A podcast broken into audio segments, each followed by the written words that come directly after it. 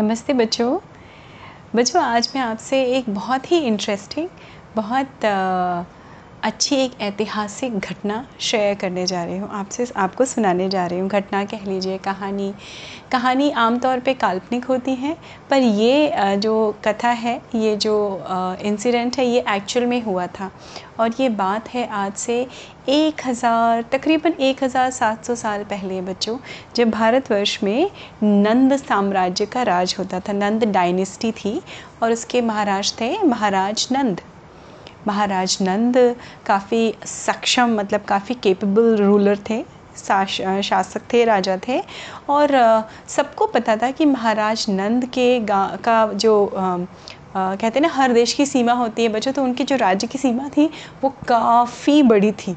मतलब उनकी जो राजधानी था वो पाटलिपुत्र था जिसको आज हम पटना कहते हैं जो हमारे बिहार स्टेट की कैपिटल है आज की डेट में मॉडर्न इंडिया में। तो पाटलिपुत्र उनकी राजधानी था और उनकी राजधानी में जो बहुत ज़्यादा चलती थी और जिसके दिमाग से वो सबसे ज़्यादा काम करते थे राजा जिसमें जो हर छोटी बड़ी चीज़ में इवन नॉर्मल से लेके बड़ी तक जैसे अ, हर चीज़ में वो अपने मुख्यमंत्री या महामंत्री षटकार जी का हमेशा सलाह लेते थे, उनकी सलाह लेते थे, उनकी ओपिनियन लेते थे। और ये कहा भी जाता था आमतौर पे फ़ेमस था, कि राजा तो सिर्फ़ दिखावे के लिए राजगद्दी पे बैठे हैं। असल में सारा काम काज जो था, वो उनके महा मुख्यमंत्री या महामंत्री षटकार जी ही करते थे। और वो काफ़ी कुशल थे, काफ़ी कुशल थे। मतलब बहुत न्याय, न्यायप्रिय थे षटकार जी और शटकार जी के बारे में अगर बात करें तो शटकार की शटकार के दो पुत्र थे और सात पुत्रियाँ थीं। मतलब दो लड़के थे और सात लड़कियाँ थीं। तो बच्चों, आप लोग को सुन के आश्चर्य होगा कि हाँ इतनी बड़ी फैमिली। तो बच्चों, पहले ना बहुत बड़ी बड़ी फैमिली हुआ करती थी। तो वैसे ही मतलब हर एक के सात सात, आठ आठ बच्चे होना बड़ा कॉमन हुआ करता था। जैसे आज दो या एक पे हम आ गए हैं, क्योंकि हमारी पॉपुलेशन बढ़ गई है है ना? लेकिन तब ऐसा नहीं था बच्चों। तब पॉपुलेशन भी बहुत कम थी और ये एक स्वाभाविक चलन था कि बड़े बड़े परिवार हुआ करते थे। खैर हमारे जो षटकार मुख्य महामंत्री थे, उनके कितने बच्चे हुए टोटल नौ। दो लड़के और सात लड़कियाँ। अब सातों लड़कियों में खूबी थी बच्चों। उनको ना, उनकी मेमोरी बहुत तेज थी, बहुत तेज थी। और वो हमेशा किसी की भी कही हुई बात को एक बार में सुन लेती थी। तो जो सबसे बड़ी बेटी थी, उसके अंदर एक एक अलग सी क्षमता थी कि वो जो, जैसे आप, कोई सेंटेंस कहेगा, वो तुरंत उसको याद कर लेगी, बाई हाँ और वैसे ही बोल देगी। वैसे उससे छोटी वाली जो थी, उसको वो याद करके लिखने की क्षमता थी कि वो लिख सकती थी। तीस, और जो पीछे, और जो पीछे वाली थी, वो बिल्कुल उसको रट लेती थी। तो इस तरह से उनकी जो थी, हर एक के अंदर कुछ ना कुछ टैलेंट होता है ना बच्चों? तो वैसे ही षटकार की जो सातों लड़कियाँ थी, उनके अंदर वो टैलेंट था कि उनकी मेमोरी पावर स्मरण शक्ति जिसको हिंदी में बोलते हैं, वो बहुत ही स्ट्रांग थी। ठीक है?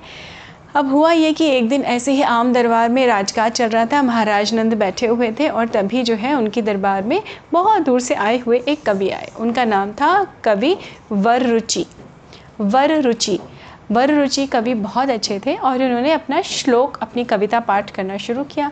जब वो कविता रिसाइट कर रहे थे पोएम रिसाइट कर रहे थे तो षटकार को बहुत पसंद आए और षटकार जी जो थे वो काफ़ी पसंद करते थे, उनको लिटरेचर में और साहित्य में और पोइट्री में बहुत इंटरेस्ट था। तो उन्होंने इतनी तारीफ़ की और जैसा मैं आपको बता चुकी हूँ कि महाराज नंद हमेशा किसके दिमाग से चलते थे? षटकार जी के दिमाग से। तो महाराज नंद ने सोचा, मुझे भी अच्छी तो लग रही है ये पोइट्री लेकिन अगर षटकार को बहुत अच्छी लग रही है तो इसका मतलब ये बहुत ही अच्छा कवि होगा। तो उन्होंने और सुनाओ, और सुना करके कितनी श्लोक सुने? 108 श्लोक सुने। 108 108 कविताएँ छोटी छोटी श्लोक होते हैं, दोहे होते हैं दो दो लाइन के वो सुने और खुश होके उनको 108 श्लोक के बदले में 108 स्वर्ण मुद्राएँ दे दी। और षटकार जी ने भी राजा जी से कहा कि, राजा जी, मैं आपकी क्षमता पे बहुत खुश हुआ कि आपने भी पसंद किया। ये कवि तो बहुत ही अनोखे हैं, जो एक बार में 100 ए- 108 श्लोक इन्होंने आपको सुना दिए और ऐसे श्लोक जो इन्होंने खुद लिखे हैं, वाह वाह वाह! इतना अच्छा कवि तो हर दरबार में, हर राज्य में मिलता नहीं। तो महाराज नंद को अब ये मन में सोचने लगे कि, यार ये तो षटकार को इतना पसंद है, क्यों ना मैं इनको चुन के क्या बना दूँ, महाकवि? है ना? तो बच्चों, होता क्या था ना, पहले के राज्यों में राजा के दरबार में हमेशा अपने चुने हुए खुद के व्यक्ति हुआ करते थे। खुद का महाकवि हुआ करता था, खुद का उनका सेनापति, खुद की सेना, खुद के बहुत सारे ऐसे लोग होते थे जो स्पेशल स्पेशली अपॉइंट होते थे, खुद के गुरु होते थे कुल गुरु भी होते थे, ऐसे। तो उन्होंने तुरंत ही महाराज नंद ने घोषणा की खड़े होके कि सभी आम और ख़ास लोगों को ये सूचित किया जाता है कि आज से, अभी से मैं वर रुचि, कवि वर रुचि को हमारे राज्य का महाकवि नियुक्त करता हूँ अपॉइंट करता हूँ। तो उन्होंने उनको महाकवि बना दिया। शटकार जी ने भी बड़ा स्वागत किया। उन्होंने कहा हाँ ये आपने अच्छा किया महाराज जी। बहुत अच्छा लगा। मुझे ये काफ़ी गुणी व्यक्ति हैं। अब जो हमारे कवि वर रुचि थे, उन्होंने तो कभी सोचा नहीं था कि उनको इतनी कविताओं का इतना बड़ा रिवॉर्ड मिल जाएगा, है ना? इतनी बड़ी पदवी मिल जाएगी। तो वो अपने आप में ना बच्चों बहुत बड़ी पोस्ट हुआ करती थी। तो उनको रहने के लिए बड़ा सालिशान घर मिलता था और सारी सुख सुविधाएँ मिलती थी। और वो राज्य की तरफ़ से हमेशा राजा को जा जा के समय समय पर कविताएँ सुनाते थे। उनका एंटरटेनमेंट करते थे राजाओं का, है ना? तो अब कवि वर रुचि को इतनी बड़ी पदवी मिल गई अचानक और धीमे धीमे जो है उनको अपने इस कला पे अपने ऊपर भयंकर अभिमान हुआ। अभिमान मतलब घमंड हो गया। और उन्होंने क्या किया? चार पाँच दोहे लिखते थे बच्चों। चार पाँच नए चार पाँच पुराने ऐसे मिला के रोज़ हर हफ़्ते जाते थे और राजा को 108 श्लोक सुनाते थे और राजा खुश होके फिर से 108 मुद्राएँ दे देते थे। अब ये नियम सा बन गया था बच्चों। अब ये खबर धीरे धीरे जो है, षटकार के कानों में आई कि महाराज जो है, उनको जो हमारे महाकवि हैं, नए वाले, कई दरबारियों ने बताया उनको कि ये तो बुद्धू बना रहे ये जाते हैं, महाराज को पर्सनल रूम में जाके बहुत सारे श्लोक सुनाते हैं और महाराज उनको फिर से जितने श्लोक सुनाते हैं, उतनी सोने की मुद्राएँ दे देते हैं। तो ये षटकार जी को थोड़ा सा समझ में नहीं आ रहा था। तो क्या होता है ना बच्चों, जब दरबार लगता था उन दिनों में तो बहुत सारे दरबारियों के साथ में आम लोगों के बैठने की भी व्यवस्था होती थी कि जहाँ पे नॉर्मल जनरल पब्लिक भी आके बैठ के देख सकती है कि दरबार में क्या चल रहा है। तो शटकार जी के दिमाग में एक आइडिया आया। उन्होंने जाके अपनी बेटियों से कहा कि कल से तुम लोग भी दरबार में आना। ठीक है? तो उनकी बेटियाँ भी आने लगी दरबार में। अब हुआ ये कि कवि वर जी को उन्होंने जो है इनविटेशन दिया। शटकार जी ने कि आज हम आपकी कविता का पाठ अपने राज्यसभा में सुनेंगे। तो उन्होंने कहा, ठीक है, जैसे ही आपकी आ गया महामंत्री, मैं ज़रूर आऊँगा। और वैसे ही वरुचि आए और उन्होंने 108 श्लोक फिर से सुनाए। और राजा ने खुश होकर फिर से सोने के 108 सिक्के उनको दे दिए गए। अब वो खुशी खुशी चले गए। फिर थोड़े दिन बीत गए। अब महामंत्री ने फिर से कहा शटकार जी ने, उनके पास में निमंत्रण भेजा कि आज आपको फिर से आना है। अंदर दरबार में। तो उन्होंने बोला, ठीक है, लेकिन आपको फिर से नए श्लोक सुनाने पड़ेंगे। क्या आपके पास तैयार हैं नए श्लोक? तो वरुचि ने कहा, कवि वरुचि ने हाँ हाँ बिल्कुल। मैं तो दिन रात यही काम करता हूँ। आप तो अभी एक हफ़्ते बाद बोल रहे मैं तो हर दिन सौ श्लोक लिख सकता हूँ। उसने लंबी लंबी जो है वो बातें बनानी शुरू कर दी। शटकार जी ने कहा, ठीक है, आ जाइए। वो आ गए और उन्होंने जैसी उनकी आदत थी कविवर रुचि की, कि शुरुआत के चार पाँच श्लोक तो नए नए थे, बाकी के पुराने फिर एक नया, फिर पुराना, ऐसे खिचड़ी बना के उन्होंने सुनाया और महाराज नंद वैसे ही क्या क्या कह रहे थे? वाह वाह वाह वाह, बहुत खूब बहुत खूब, बहुत अच्छा बहुत अच्छा बहुत अच्छा। और तारीफ़ पे तारीफ़ किए जा रहे थे, बहुत प्रेस कर रहे थे। अब शटकार जी खड़े हुए जब उनका रिसाइटेशन ख़त्म हुआ पोइम्स का, तब महाकवि, हमारे जो महामंत्री हैं, वो खड़े हुए। शटकार जी और उन्होंने बोला कि, महाराज, मुझे लगता है कवि वर रुचि जो है, वो पुरानी कविताएँ आपको सुनाते हैं रोज़ ला के तो अब महाकवि वर रुचि को तो लगा कि उनके अभिमान पे, उनके स्वाभिमान पे चोट मारी मतलब हाउ डेयर ही इज़ उसने सोचा होगा मन में हाउ डेयर ही इज़ मेरी कविताओं को और मैं महाकवि हूँ इस राज्य का, इनकी हिम्मत कैसे हुई, मुझे चैलेंज करने की, है ना? तो महाराज, सोच में पड़ गए कि अब शटकार जी ने कहा था तो महाराज नंद की भी दिमाग में थोड़ा सा खटका आया, पर उन्होंने कहा कि इस चीज़ का तुम्हें प्रमाण देना पड़ेगा, महामंत्री शटकार इसका प्रमाण दो कि ये पुरानी है। तो उन्होंने कहा, ठीक है। तो उन्होंने इशारा किया, अपनी सातों बेटी को बुलाया और सातों बेटियों में से सब बेटियों ने वो श्लोक बताए कि, महाराज, जो पहले के चार श्लोक थे वो नए थे, वो भी मैं आपको बताती हूँ। उससे पहले के श्लोक मेरी तीसरी बहन को याद है, उसने भी बताया। उसके पहले के श्लोक मेरी और दूसरी बहन को याद है। और देखते ही देखते कविवर रुचि का भांडा फूट गया। अब उनको महाराज नंद तो बड़े क्रोधित हुए। उन्होंने कहा, महाराज वरुचि, कवि वरुचि, आपने मेरी दिए हुए पद का, मेरी दी हुई तारीफ़ का, मेरे दिए हुए सिक्कों का मज़ाक उड़ाया है। इसलिए आज के आज, अभी के अभी, मैं आपको अपने दरबार से निकालता हूँ। आपसे महाकवि होने का जो एक आपको पदवी दी थी, जो आपको प्रेस्टीज था, आपका जो रिस्पेक्ट था, वो भी छीनता हूँ।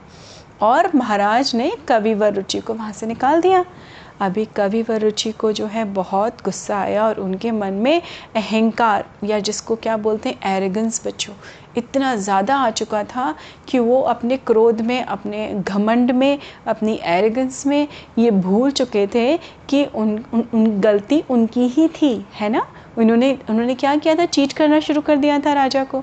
ये उनकी गलती थी लेकिन उनको लगा कि अरे मेरे इतने बड़े दरबार में मेरा अपमान हो गया। ऐसा कैसे हो सकता है? तो उन्होंने थोड़े दिन तक वो उनके राज्य में ही रह रहे थे और फिर उन्होंने एक दिन गंगा के किनारे, गंगा में गए, गंगा नदी में उन्होंने डुबकी मारी और खड़े होकर ज़ोर ज़ोर से श्लोक बोलना शुरू किया। इतनी ज़ोर ज़ोर से श्लोक बोलना शुरू किया कि बच्चों, आसपास बहुत सारे लोगों की भीड़ इकट्ठी हो गई। और उन्होंने फिर लास्ट में जब सारे श्लोक बोल दिए, पूजा हो गई, फिर उन्होंने हाथ जोड़ के बोला, हे गंगा मैया, आपको मेरा सादर नमन। अगर आपको मेरे श्लोक, मेरी कविता अच्छी लगी हो तो दीजिए मुझे कुछ उपहार। और लोगों के आश्चर्य की सीमा नहीं रही बच्चों, थोड़ी देर में ही एक हाथ निकला गंगा नदी से ऊपर और उस हाथ में एक पोटली थी।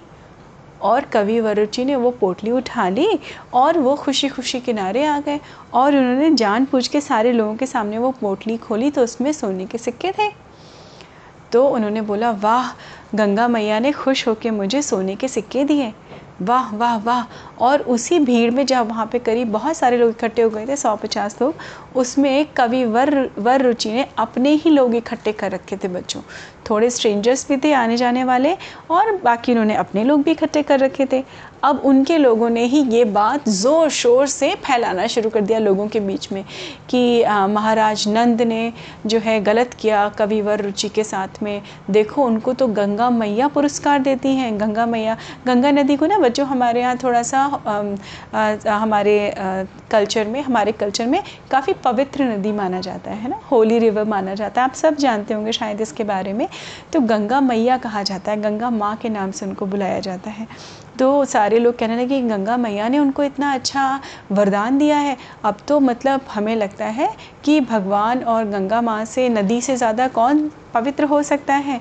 इसका मतलब ज़रूर महामंत्री षटकार और महाराज नंद ने महाकवि वर रुचि के साथ गलत किया। अब धीमे धीमे ये खबर वहाँ पहुँची तो महाराज नंद को भी बड़ा उत्सुकता हुई है ना कि ऐसा कैसे हो सकता है? ये तो मैं पहली बार सुन रहा हूँ कि गंगा नदी जो है वो आ, किसी को ऐसे रिवॉर्ड दे रही है मतलब सोने के सिक्के दे रही है? वाह! तो ये तो मैं भी देखना चाहूँगा। तो उन्होंने तुरंत संदेश भिजवाया किस किसके पास? कवि वर रुचि के पास कि कल हम, मैं और महामंत्री दोनों आएँगे, आपका पाठ देखेंगे श्लोक पाठ अगर गंगा मैया ने कल भी आपको मेरे सामने अवार्ड दिया तो आपको दोबारा मैं महा, महाकवि के हिस्से तौर पे आपको दोबारा अपॉइंट कर लूँगा, नियुक्त कर लूँगा। अब कविवर रुचि जो था, वो दिल से क्या था? दुष्ट था। उसको लग रहा था, अब उसकी चाल जो है वो कामयाब हो रही है, अब वो आगे बढ़ के दोबारा फिर से महाकवि बन जाएगा, है ना? तो इधर हमारे जो षटकार जी थे, वो बहुत ब्रेनी थे। उनको ये पता था कि ये ज़रूर महाकवि, जो वर रुचि है, उसका कोई चाल है। तो उन्होंने क्या किया, गंगा नदी के ठीक किनारे जहाँ पे वो खड़े होकर श्लोक पढ़ते थे, वहाँ पे एक पेड़ था। उन्होंने अपने चार आदमियों को उस पेड़ पे रात भर छुपा दिया। अब जब रात काफ़ी बीत गई थी, सन्नाटा हो गया था तो उन मंत्रियों ने देखा, मशाल जला के, तब बच्चों लाइट नहीं होती थी ना तो मशाल जला के कविवर रुचि जो थे वो आए और उन्होंने एक यंत्र थोड़ा सा अंदर गए और एक यंत्र जो था, वो ऐसा यंत्र था बच्चों कि जिस, जिसका ऐसा हाथ था ऊपर की तरफ़ और नीचे की तरफ़ उसमें एक पैडल लगा था। और उसमें उन्होंने सोने के सिक्के व, सिक्के वाली पोटली रखी हुई थी। हाँ और उसको जाके उन्होंने ठीक उस स्थान पे रख दिया जहाँ पे नेक्स्ट डे उनको खड़े होके पोएम पोइट्री रिसाइट करनी थी। ठीक? और वहाँ से वो भाग गए। अब, तुरंत तुरंत शटकार जी के जो जासूस थे ना, जो चार जासूस पेड़ के ऊपर छुपे थे, वो उतरे और उन्होंने जाके क्या किया? उनके हाथ से पोटली निकाल ली और अपने घर जाके उनको दे दी शटकार जी को। अब सुबह हुई। इसके बारे में कवि वर वर रुचि को तो पता ही नहीं था, है ना? वो जो पोइट पोइट थे। अब सुबह समय के हिसाब से वो आए, सब भीड़ इकट्ठी हुई। महाराज भी थे और ये भी थे, अपने शटकार जी भी थे। और कवि वर रुचि ने अपना ज़ोर ज़ोर से कविता पाठ शुरू किया एक डुबकी लेने के बाद में। और फिर उन्होंने बोला, हे गंगा मैया, दो मुझे कुछ वरदान, मुझे कुछ उपहार दीजिए, जो आपके मन में आए। और तुरंत उन्होंने पानी के अंदर से पैर से उस पैडल को प्रेस किया। जैसे उस पैडल को प्रेस किया तो हाथ तो ऊपर आया, पर हाथ क्या था बच्चों? हाथ तो खाली था। अब वो देख के बहुत चक्के कि अरे, ये हाथ खाली कैसे है? तभी शटकार जी ने अपने पास से वो पोटली निकाली और बोला वर रुचि क्या ये पोटली ढूंढ रहे हो जो तुम कल रात में यहाँ रख के गए थे? अब तो उसके चेहरे के होश उड़ चुके थे वर रुचि के, और उसका काला सच राजा जी के सामने आ गया था। महाराज नंद ने उसकी घोर क्या किया? उसको दंड के हिसाब से उन्होंने बोला, अब तक तो मैं ये बर्दाश्त कर रहा था कि तुम इस राज्य में रह रहे थे। आज से आज ही मेरा आदेश है कि तुम इस राज्य को भी छोड़ के चले जाओगे, क्योंकि तुमने ना सिर्फ़ मेरा अपमान किया है, बल्कि अपने टैलेंट का, अपनी प्रतिभा का भी अपमान किया है। तुम अच्छे कवि हो, लेकिन लालच और घमंड और अहंकार ने तुम्हारे उस हुनर को भी क्या किया है? ख़त्म कर दिया है। और आज की डेट में तुम्हें, मैं आज ही के आज तुम्हें यहाँ से निकल जाना पड़ेगा। तो देखा बच्चों, कैसे लालच में और अहंकार में जब व्यक्ति अंधा हो जाता है मतलब अंधा एज ए नॉट रियली अंधा, जब उसको ये समझ नहीं आता है कि अच्छा क्या है, गलत क्या है और लालच बढ़ता जाता है तो कैसे आप कितने लोभी हो जाते हैं और लेकिन कभी ना कभी आपकी पोल ज़रूर खुलती है, ढोल का पोल खुल ही जाता है है ना? तो ऐसी थी एंटरटेनिंग सी कहानी और ये था हमारे महामंत्री शटकार का दिमाग, जिन्होंने अपने दिमाग से उस अहंकारी कवि का पर्दाफाश किया। राजा के सामने, है ना? उसकी मिस्ट्री खुल गई थी और ऐसे ही नंद राजा, जो राजा नंद थे, वो काफ़ी वर्षों तक हमारे भारतवर्ष पे राज करते रहे। तो उम्मीद है आपको ये कहानी अच्छी लगी होगी बच्चों। तो अपने अहंकार को, अपने लोभ को कभी भी अपने ऊपर हावी मत होने दीजिए। उन्नति करते रहिए, हमेशा हम्बल रहिए लाइफ में। आप जितने हम्बल रहेंगे, आप उतने ही आगे बढ़ेंगे। है ना बच्चों? तो स्वस्थ रहिए, मस्त रहिए। मैं आपसे फिर मिलती हूँ अगली कहानी में। नमस्ते बच्चों।